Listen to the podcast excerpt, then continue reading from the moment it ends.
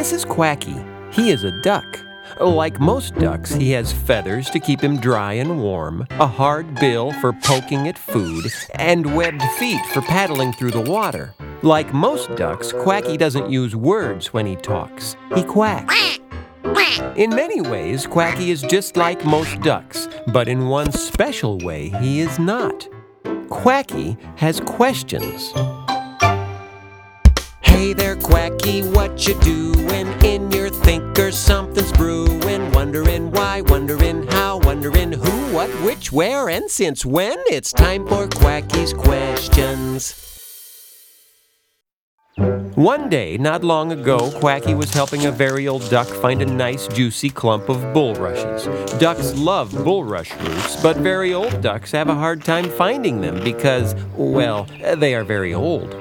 Thank you for your kindness, the very old duck said to Quacky. Kindness? Quacky asked. What is kindness? And where does it come from? Though if you had heard it, it would have sounded more like The other ducks stopped poking and paddling and looked up at Quacky. Kindness, one duck quacked back, is like bulrush roots. Give too much away and there won't be any left for you. Quacky thought for a minute. That sounded like a pretty good answer, but he wanted to be sure. So Quacky did what he always did when he needed a big question answered. He got on his trike and he rode and rode and rode and rode. He rode so far, he found himself in a place called Italy in the year 1371. He rode until he bumped into a young woman named Catherine. Welcome to Siena, Catherine said to the duck. Siena was a small town in Italy, said the duck. Catherine walked away. She came back with a small, flat piece of bread covered with cheese. It was pizza, a very yummy food created in Italy. It was not, however, what Quacky had asked for. Quacky cleared his throat and tried to quack more clearly. Quack, quack, said the duck. Oh, Catherine said, I thought you wanted some pizza. You want to know about kindness. Quacky nodded. Catherine smiled and grabbed Quacky by the wing, pulling him out of the room. She grabbed a big pot of hot soup and headed out onto the street.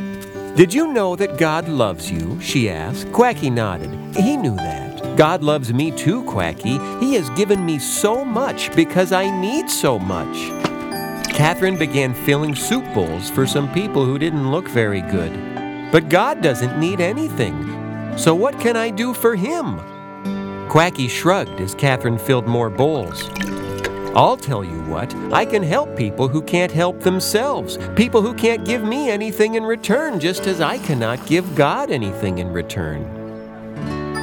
Quacky looked at the people Catherine was helping. They looked sick.